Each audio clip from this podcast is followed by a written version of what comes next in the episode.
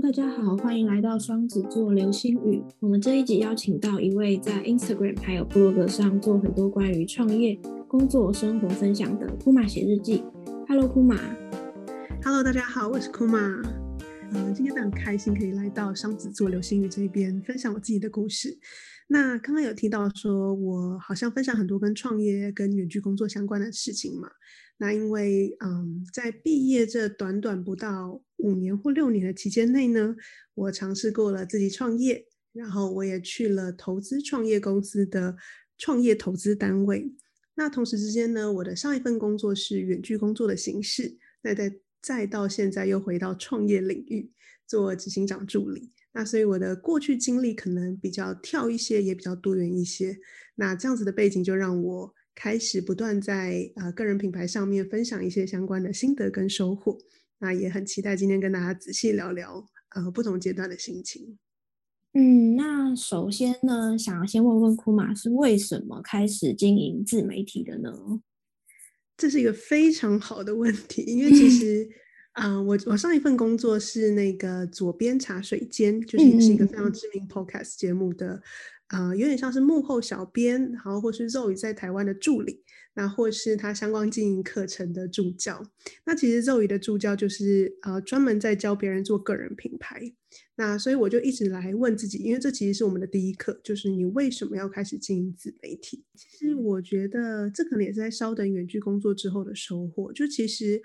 我很直接的不认为说个人品牌会成为我未来的事业，就我不一定会透过个人品牌从成为一个网络创业家的原因，是因为呢，啊，其实在这个远距工作跟自己创过业，然后来远距工作做这个个人品牌相关的运作，然后再到我现在回去公司，就是我觉得我自己的个性其实比较适合创业导向。那所谓的创业是稍微更。呃，实体创业的，例如说你办了一个旅行社，你开了一家餐厅，你做了一个什么什么样的呃 App 的服务，像这样子。那呃，回到个人品牌这一题的话呢，其实我回想一下，我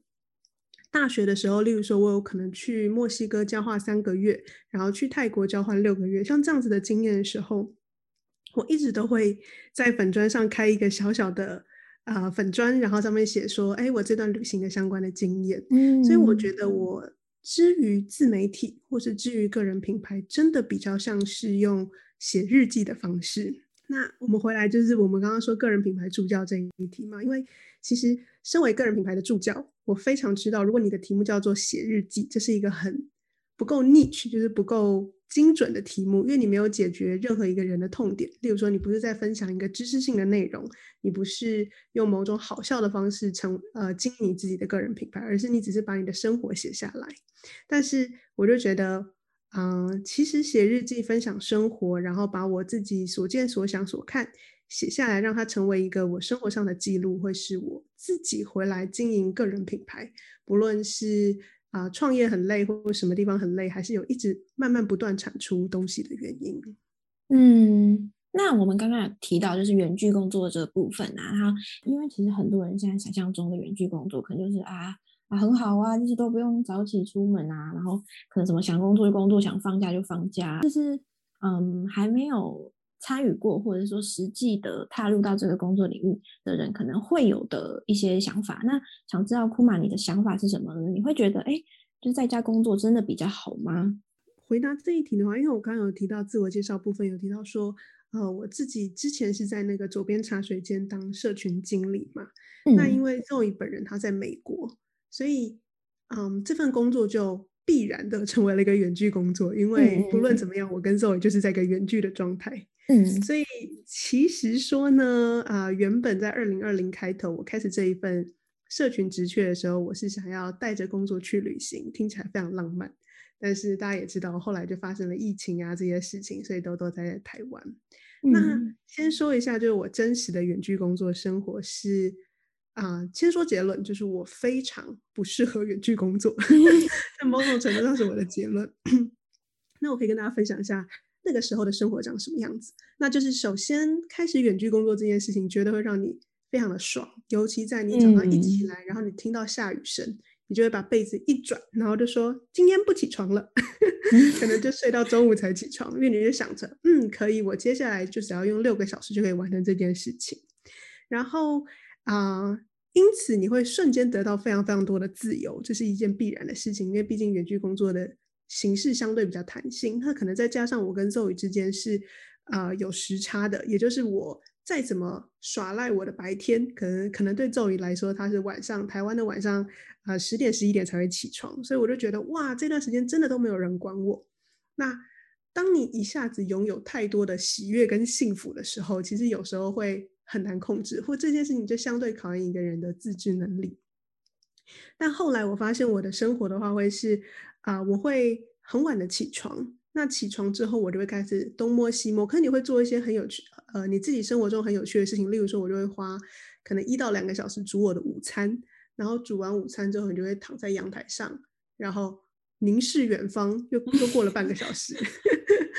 然后到了四五点的时候，你就觉得好像不可以这样子了，所以我就随手拿起了我的电脑，然后走去外面的咖啡厅。那这时候你去到咖啡厅，你会发现一件事情是，其实咖啡厅不是设计给长时间在那边工作的人的，例如说，你可能是四点半到那个咖啡厅，然后就会跨过晚餐时间嘛。那基本上去咖啡厅就一定要点咖啡厅的晚餐，那其实有时候预算相对比较高，然后再加上，呃，它的插头跟 WiFi 可能有时候也没有那么的稳定或顺畅，然后你旁边的人在做什么事情，其实你也不知道。有一次我在旁边的人，他甚至在我旁边做一个科展的东西之类，然后东西就会慢到我这里来，所以你知道你就会觉得有点崩溃的状态。然后你家附近就那么多咖啡厅，然后你也没有更多新的灵感，然后就变成你这些东西嘟来嘟去的时候，你就变成晚上八点，天哪，已经晚上八点，我还没有开始工作状态的情况，然后我就会带着满满的罪恶感跳起来开始工作，也就是唯一那天驱动我真的开始工作的东西。都是罪恶感这件事，然后又隔了一天，又是长这样子。所以其实我的远距工作生活大概都是长这样子，然后就是在不断的罪恶感跟时间中来回拉扯。那我有尝试用一些方法来解决，例如说啊，我发现我会那么弹性的原因是因为我没有限制。就我很喜欢，就是我记得好像我有点忘记是哪个导演说的，他是说为什么电影是一件很美的事情，因为是。电影其实就是有一个景框的镜头嘛，就镜头就是这么大。当你有了限制之后呢，你才能在这个限制里面创造出自由。所以啊，我后来来尝试的方式是，我可能会帮自己安排一个早上十点有个舞蹈课，至少我可以确定我自己在早上十点那个刹那，我可以离开我的家，开始有意生产的一天，像这样子。然后，例如说，呃，咖啡厅一直去的时候，有时候都会去到很生气。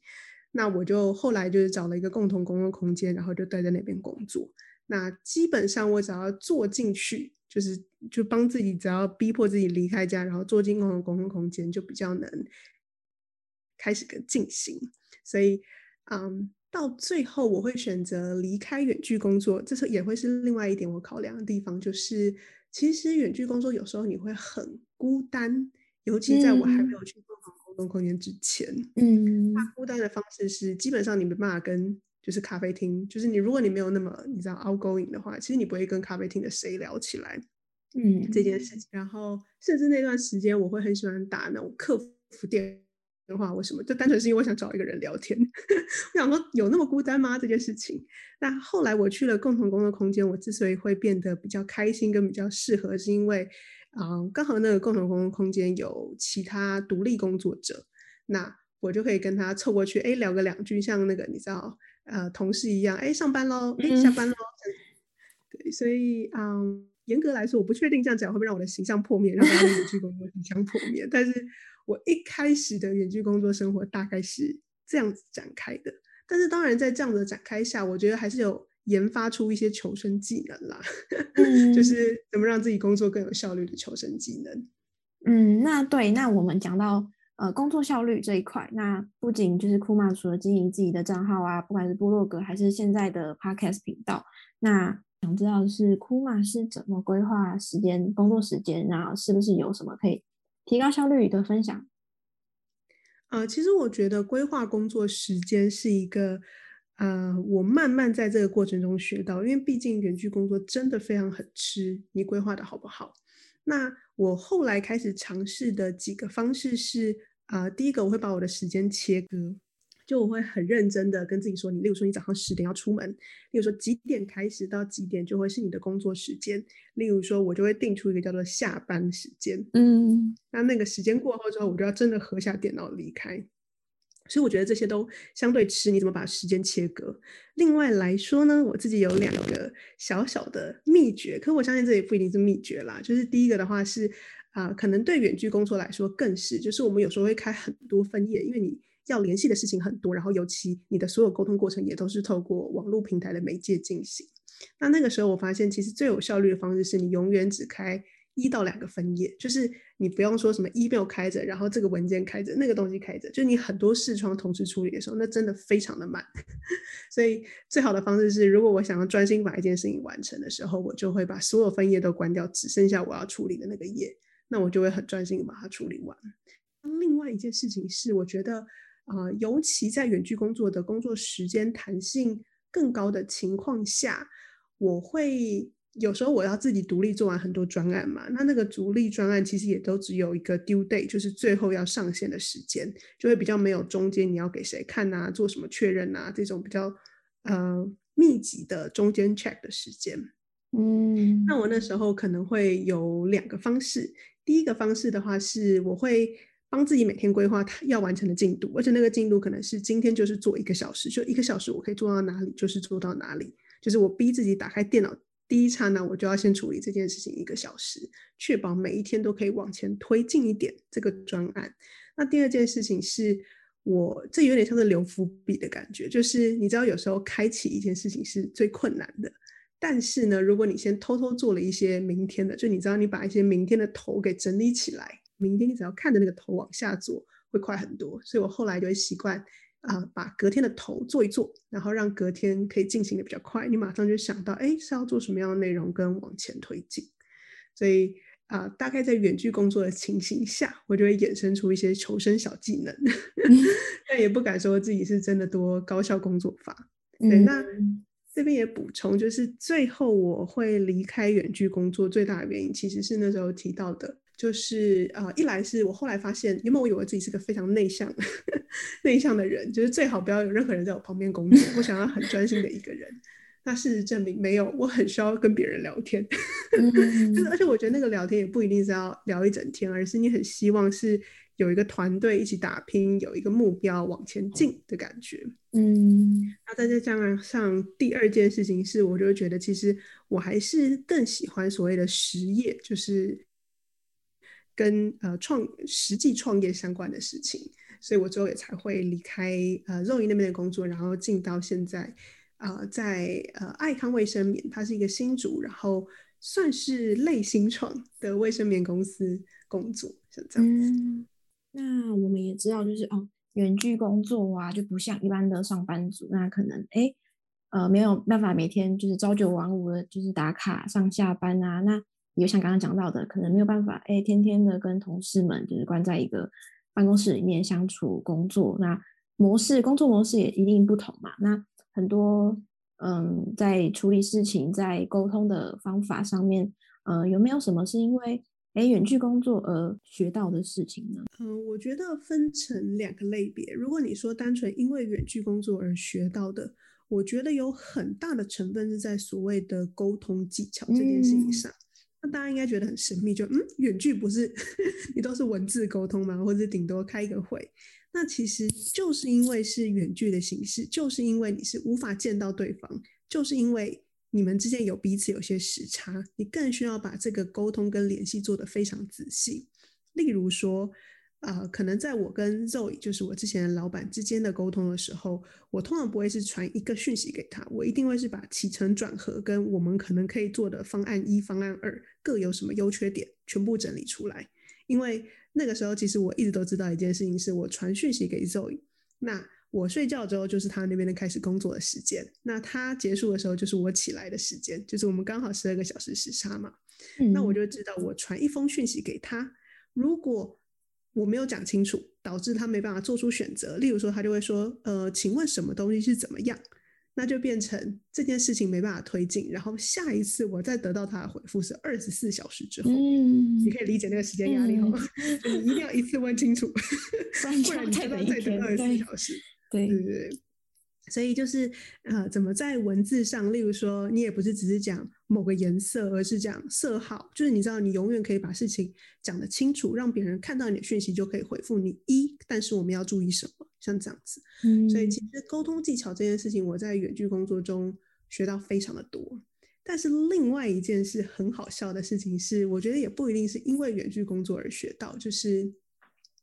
帮 Zoe 打一下广告，他接续要出一本跟远距工作相关的书，而我自己也有成为 Zoe 那那本书里面的一个一个访问远距工作者啦。那那时候蛮有趣的事情是，呃，那时候我的结论是，其实我不适合远距工作嘛，就是虽然我尝试了远距，但我发现我不适合。所以我觉得某种程度上来说，我相信远距工作对很多人来说都是一种。盼望跟期待，大家都好希望可以开始远距工作。但我觉得有趣的事情是，你可以回来思考，说自己是不是真的适合或喜欢。那用的方式可能会是刚刚提到，例如说，呃，你是不是其实是一个很需要团队一起工作的人？你是不是其实想要做的事情是实业，而不会是网络的比较偏虚拟的创业？再到，呃，很多时候我都会说，或是很多人都会问我说，哎，你的。呃，过去履历经历很特别，就是你又去创业，又去金融，然后又去远距，现在又再回来创业。其实我觉得很多时候也是，当你尝试了一件事情，你就会在你人身上打勾或打叉，就是哎，原来这件事情我不喜欢，哎，原来这件事情我喜欢。那甚至我觉得它的组合内容会更多元，例如说我喜欢远距工作的叉叉叉，但我不喜欢远距工作的圈圈圈，所以我下份工作想要多往。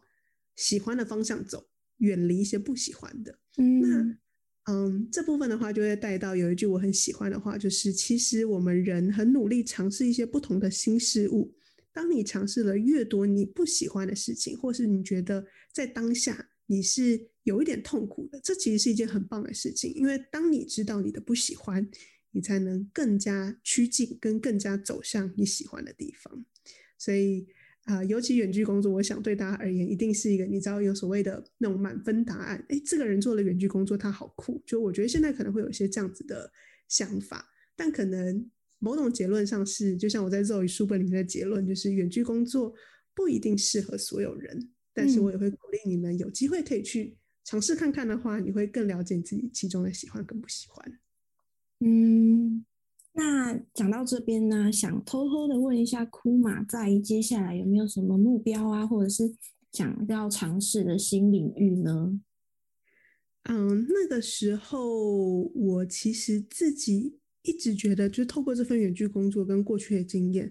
我一直有个小小的梦想，是我想要再次创业。那我的第一份创业其实是跟新创旅游相关，叫做盲旅。盲是看不看看不见的盲旅，是旅行的旅，那就是未知旅行。那那个时候未知旅行其实比较像是一个五人以下的小团队的方式运作。那我自己呢，很希望有一天我可以再创业，但我希望我可以创一个大概二十到二十五人的。左右的中型公司就不再是小型公司了，但其实某种程度上来说，这件事情对我来说也是一个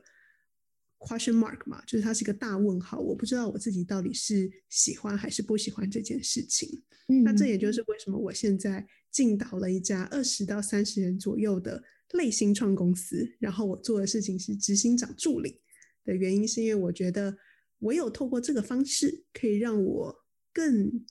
接触跟想象我自己到底喜不喜欢二十到三十人的公司？那假如假如我做完这份工作之后，我的结论是不要，好可怕，